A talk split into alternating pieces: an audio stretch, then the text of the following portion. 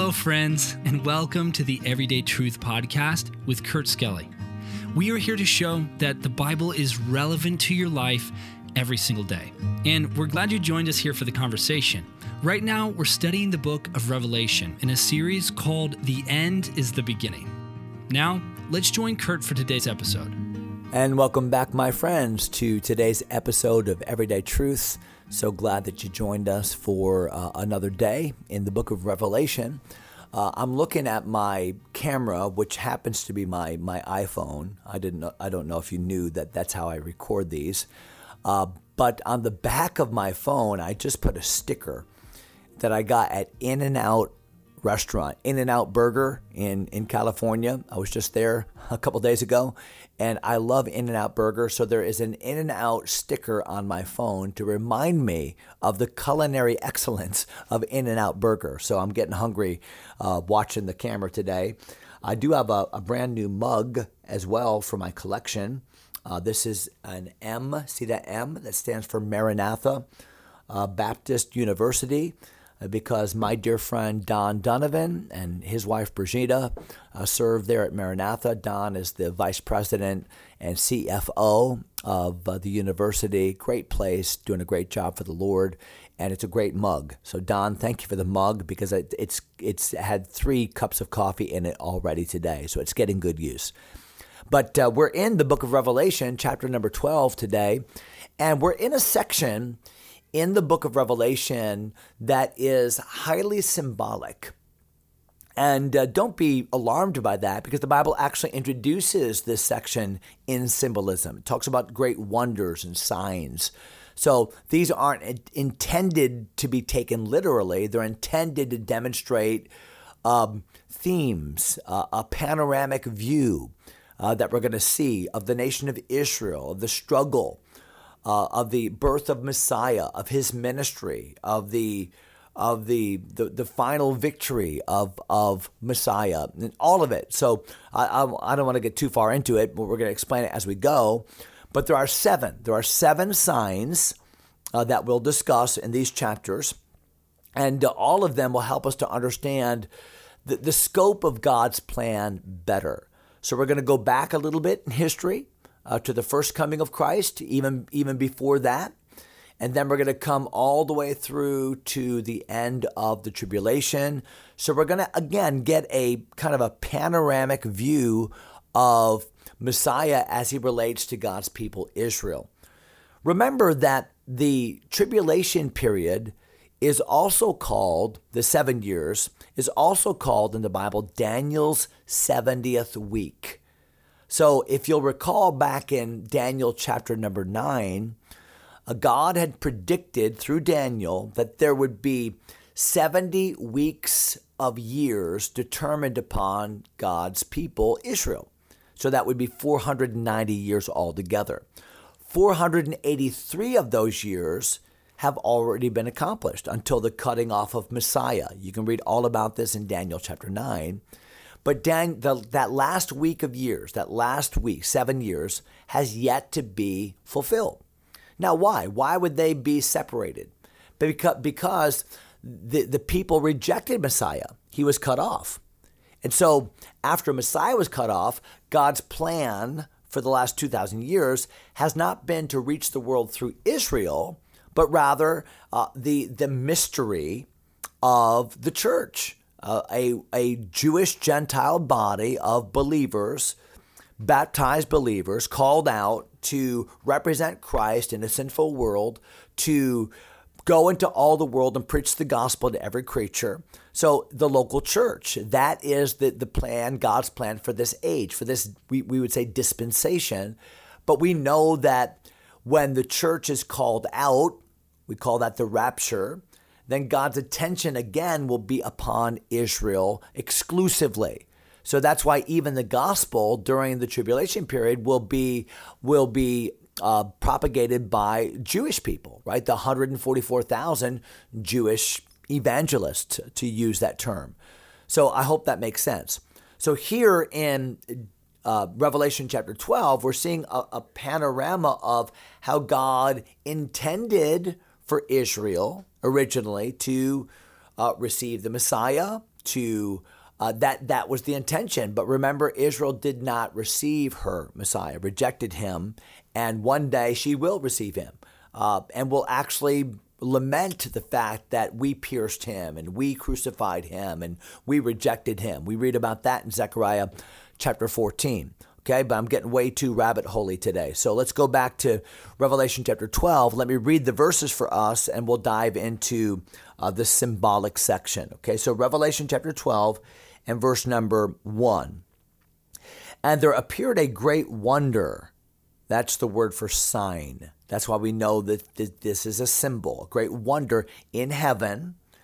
A woman clothed with the sun, the moon under her feet, upon her head a crown of 12 stars. So that should speak to you because as you understand your Bible history, go all the way back to the patriarchal days. Okay, the birth of the nation of Israel really was the call of Abraham, the call of Abram.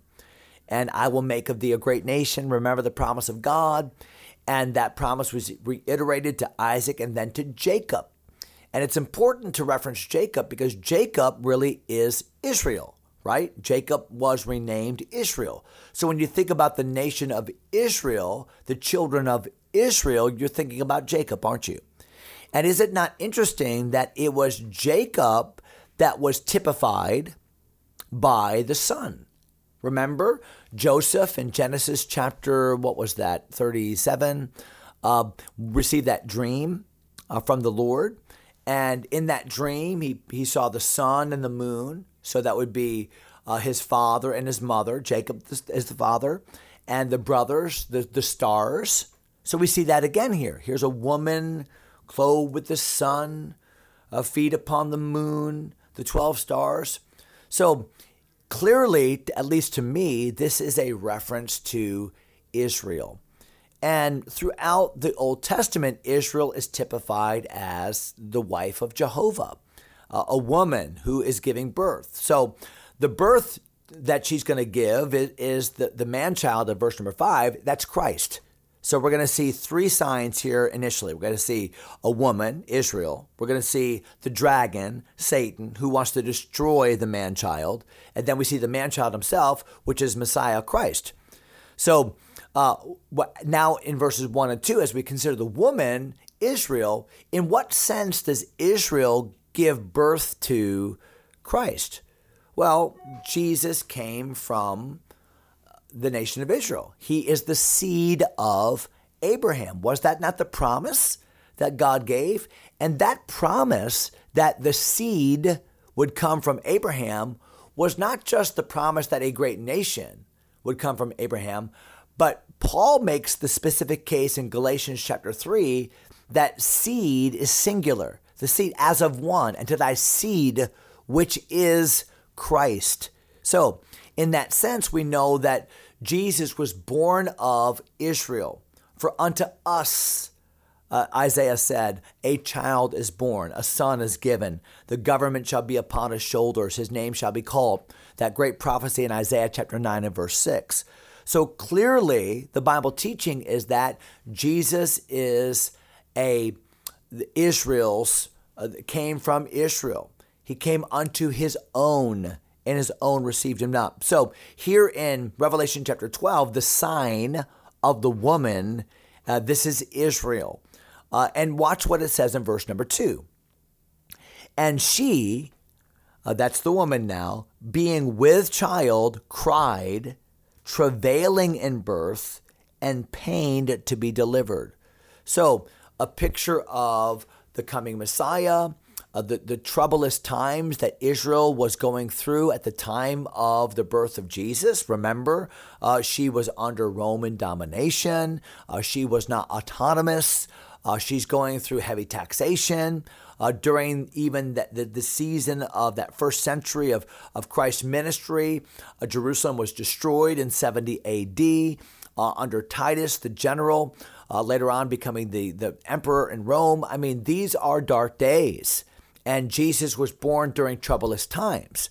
And by the way, Jesus will return during troublous times. So there's much pain, there's much suffering, and that that illustration is used uh, to, to show us that Jesus came and that he came as a Jewish Messiah.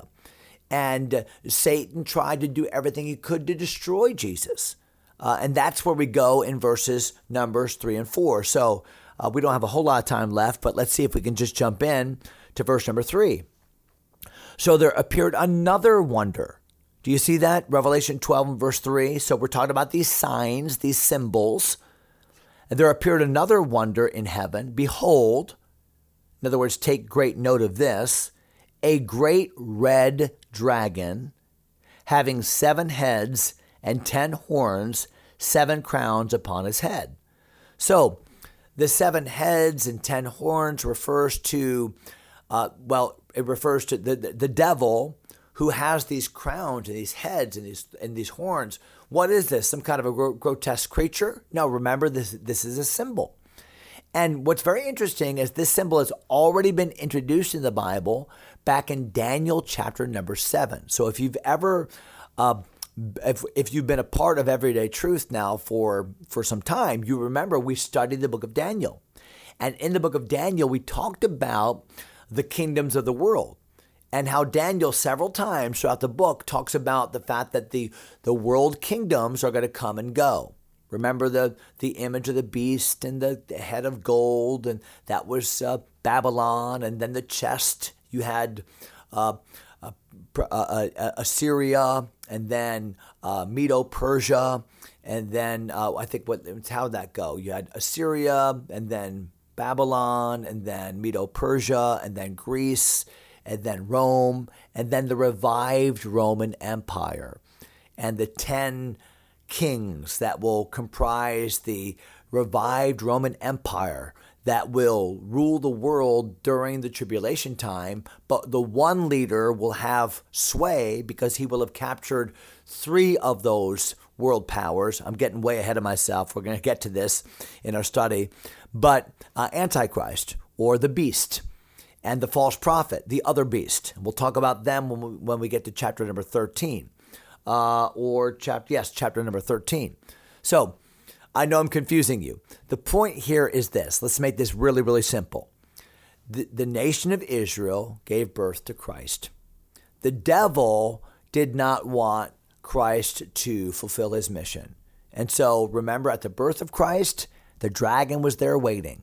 Remember Herod? He used Herod to kill the, the, the children two years of age and younger. Remember, to try to destroy Messiah. Remember, uh, the devil tempted Jesus. Uh, all the nations of the world I will give you if you bow down to me. Uh, I, I fully believe that the devil was hoping to destroy Jesus at Calvary. So the, the devil has always been fighting against God's redemptive plan. He's always been at enmity with, uh, with, with, with God and with God's plan. Uh, way back from Genesis chapter 3, where the prediction, the first prediction of, of Messiah, would be that uh, thou shalt bruise his heel, uh, but he shall bruise thy head. Remember about the serpent? So this has been the age old battle of the universe. Look at verse number uh, four again. And his tail, the dragon's tail, drew the third part of the stars of heaven and did cast them to the earth. And the dragon stood before the woman which was ready to be delivered, for to devour her child as soon as it was born. So, what does that mean? The devil took the third part of heaven to earth. Some believe that this means that uh, a third part of the angelic beings in heaven, later to be known as demons, followed Satan uh, from heaven. We do know that Satan has had access to heaven after the fall. We read about that in Job chapter 1. But whether the, the stars refer to angels in heaven or whether this refers to just uh, the devil's control on planet Earth, it really doesn't make a difference because the main thought here is that the devil fights against God's redemptive plan, specifically opposes Christ. So, in in review today, and I know I've probably said some things that are confusing, but just to simplify, in review today, we have a woman, Israel, giving birth to to the man child, uh, Messiah. We'll talk about him next episode. And the devil opposes this, wants to destroy him, but is not successful. So we've covered two of the signs. We'll come back to this uh, next episode. I hope you'll stay with us. Thank you for listening. God bless you, my friends. Thanks for taking time to listen. If you enjoy Everyday Truth, go ahead and subscribe to the podcast or share it with a friend. Until next time, God bless.